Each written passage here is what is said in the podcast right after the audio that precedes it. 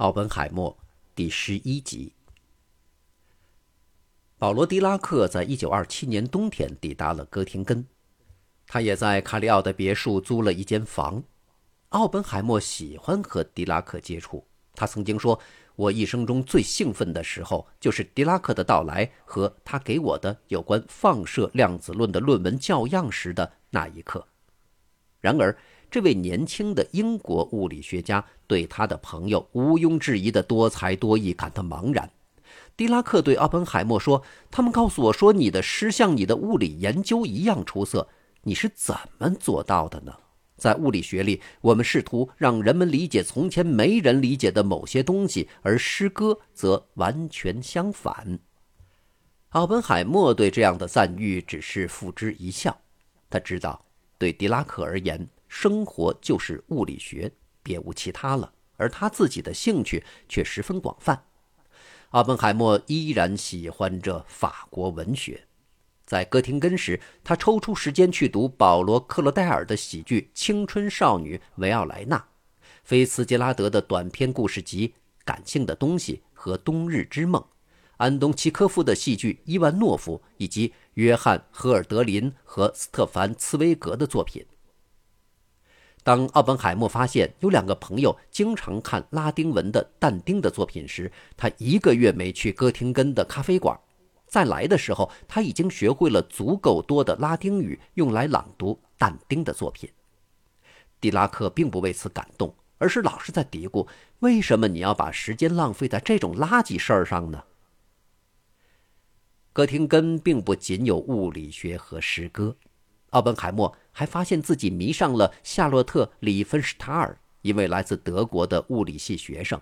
她是校园里最漂亮的女人之一。他们在去汉堡的旅途中相识。当里芬施塔尔站在火车站月台上，目光落在成堆的行李上时，一个既不是由便宜的硬纸板，也不是由破旧的棕色皮革做成的行李箱吸引了他的注意力。他指着那个泛着闪亮的黄褐色的猪皮旅行箱，对弗兰克教授说：“多漂亮啊！这是谁的箱子？”弗兰克耸耸肩说：“除了奥本海默的，那还能有谁呢？”在返回哥廷根的火车上，里芬施塔尔叫人指给他看谁是奥本海默。当他在罗伯特旁边坐下时，他正在看一本法国当代小说家安德烈·纪德写的小说。他的作品总是关于个人对于世界事物的道德责任感。令奥本海默惊讶的是，这个漂亮女人居然读过纪德的作品，而且讲得头头是道。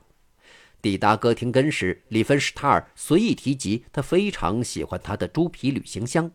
奥本海默接受了这个赞美，但感到困惑的是，有什么人会无聊到去喜欢他的行李箱呢？后来，里芬施塔尔把这段对话重述给一位同学听。这位同学预言，奥本海默很快就会把箱子送给他。所有人都知道，在奥本海默所有的怪癖当中，有一条就是：一旦自己的东西为他人所喜欢，奥本海默就觉得有责任把这个东西送出去。奥本海默对里芬施塔尔一见钟情。并且尽其所能地用他那种不知变通、过于居礼的方式去追求里芬施塔尔。奥本海默有个同学也是这样做的，他叫弗雷德里希·豪特曼斯，一位年轻的物理学家，以一篇有关恒星能量产生的论文而闻名。与奥本海默相似，他在朋友眼中是失常的，或者说是失败的。他是带着家庭信托基金来到哥廷根。他父亲是荷兰银行家，母亲是德国人，有着一半犹太血统。事实上，豪特曼斯一点儿也不怕到处张扬，对权威不屑一顾，而且拥有着令人敬畏的智慧。他对他的非犹太朋友说：“你们的祖先生活在树上的时候，我们的祖先已经在伪造支票了。”作为一个在维也纳长大的青年。他因公开阅读劳动节那天发表的共产党宣言而被驱逐出了体育馆。他和奥本海默实质上是同辈，都将在1927年获得博士学位。他们都深爱着文学，还有里芬施塔尔。正如命运所安排的那样，奥本海默和豪特曼斯都在发展原子弹方面做研究，只是豪特曼斯在德国。物理学家们为推动量子论研究已经做了四分之一世纪的努力。一九二五年到一九二七年的一系列引人瞩目的突破，使得建立一个有关量子力学的基本而紧凑的理论突然有了可能。新发现来得如此之快，以至于文件资料都不能与之保持一致。奥本海默在哥廷根以外的地方共发表了七篇论文。这对于一名二十三岁的毕业生来说是一个很惊人的产量。泡利开始称量子力学为“男孩子的物理学”，因为发表如此之多论文的作者都是那么年轻。一九二六年时，海森堡和狄拉克只有二十四岁，泡利二十六岁，乔丹二十三岁。可以肯定地说，新物理学颇具争议性。海森堡在1925年写的关于矩阵力学的论文，是对量子现象极为认真的精确描述。伯恩把这篇论文的副本给爱因斯坦时，他对这位伟人略有戒心地说：“这篇论文看上去很神秘深奥，但无疑是正确的，而且意义深远。”然而那年秋天，爱因斯坦读完这篇论文后，写信给保罗·埃伦费斯特说。海森堡在量子研究方面搞出了一个大成果，哥廷根的那些人对此深信不疑，但是我不信。一九二七年，爱因斯坦给伯恩的信里写道：“心里深处有个声音告诉我，这并不是真的，雅各布。虽然理论的成就很大，但并没有让我们与他的秘密更进一步。不管怎样，我坚信上帝不是在投骰子。”量子物理学很明显是年轻人的科学，所以年轻的物理学家们认为，爱因斯坦固执地拒绝接受新物理学，是因为它标志着爱因斯坦时代的结束。沿着这条路走了几年，奥本海默在普林斯顿拜访了爱因斯坦，他对爱因斯坦不再是一点印象都没有了。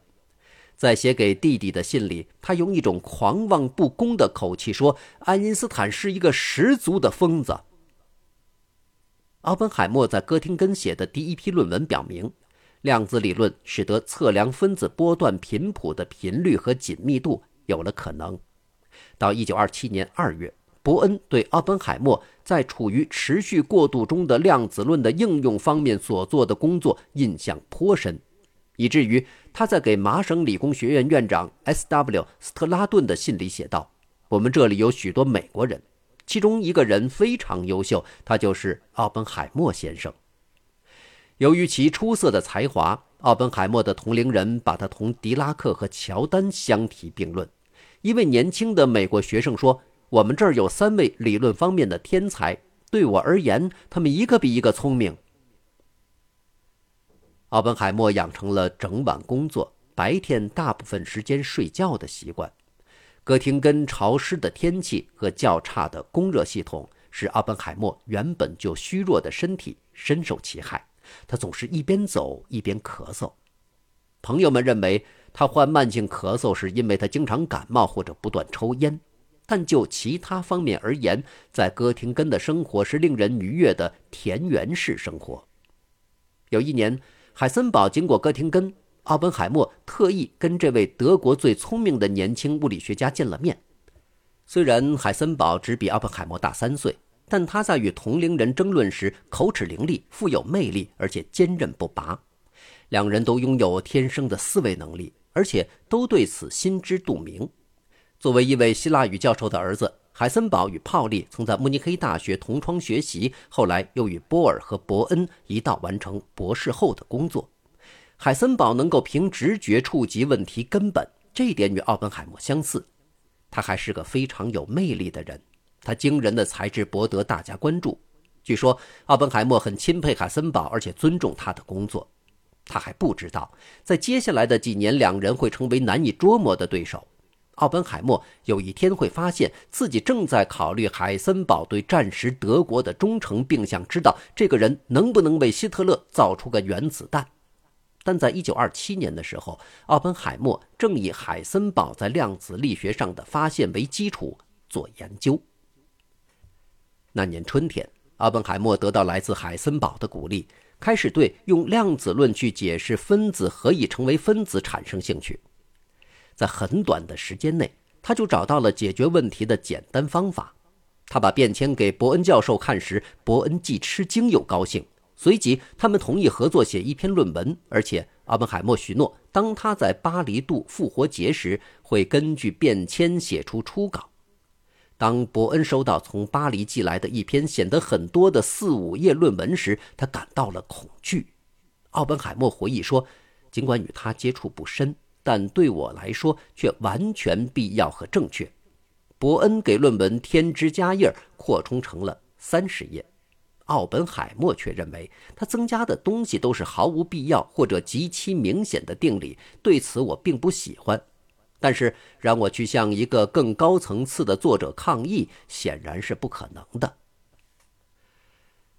关于分子的量子论在那年的晚些时候发表，这篇包含着伯恩和奥本海默相似点的论文，实际上只是奥本海默与自己的相似点的论文，被认为在用量子力学去解释分子变化方面做出重大突破。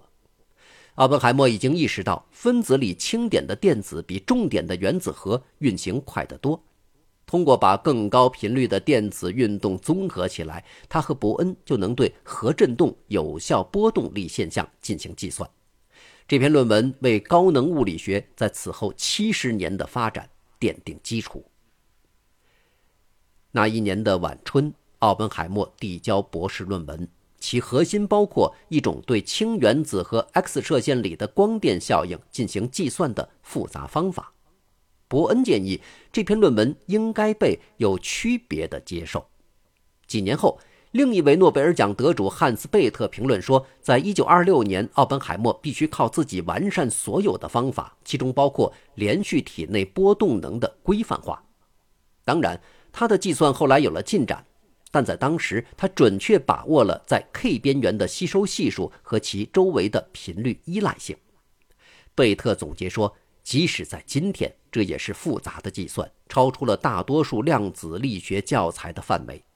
一年以后，奥本海默在相关领域发表了第一篇描述量子力学中打隧道现象的论文。通过打隧道，粒子的确可以穿过障碍。这两篇论文都是令人惊叹的成果。一九二七年五月十一日，奥本海默参加答辩，几小时后拿着优秀的成绩走出考场。物理学家詹姆斯·弗兰克是其中一位考官。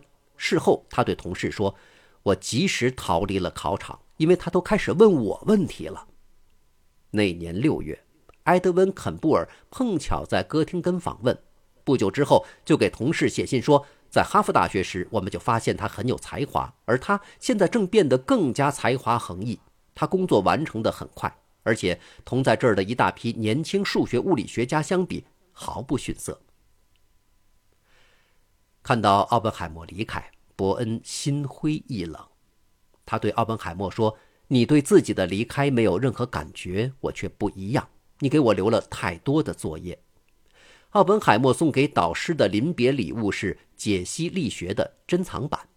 数十年后，也就是伯恩被迫逃离德国之后，他在写给奥本海默的信中说道：“很幸运，这本书在革命、战争、移民和回国等诸多巨变中被保存下来。这本书既属于科学的范围，又是人类历史进程中总体智力发展的一部分。我很高兴。”这本书仍在我的图书馆里，因为它很好的反映了你对待科学的态度。从那以后，奥本海默大大超过了伯恩，尽管是在坏名声方面，而不是在科学成就上。奥本海默作为一个走向成年的年轻人，取得第一次真的成功，就是在哥廷根。他在成为科学家后说道：“就像在隧道里爬山一样，你根本不知道是否会爬出山谷。”或者是否会爬出隧道？对于处在量子革命尖端的年轻科学家而言，尤其如此。奥本海默更大程度上是这场巨变的见证者，而不是参与者。然而，他依旧表明了自己拥有使物理成为终生工作的天生才智和意向。在短短的九个月中，他已将学术成就、人格再生和自身价值观融合为一体。一年之前，影响深远的情感缺陷威胁着他的生存，而这种缺陷现在已被伟大的成就和由此产生的自信打败了。世界正在召唤罗伯特·奥本海默。感谢收听这一期，欢迎继续收听下一集。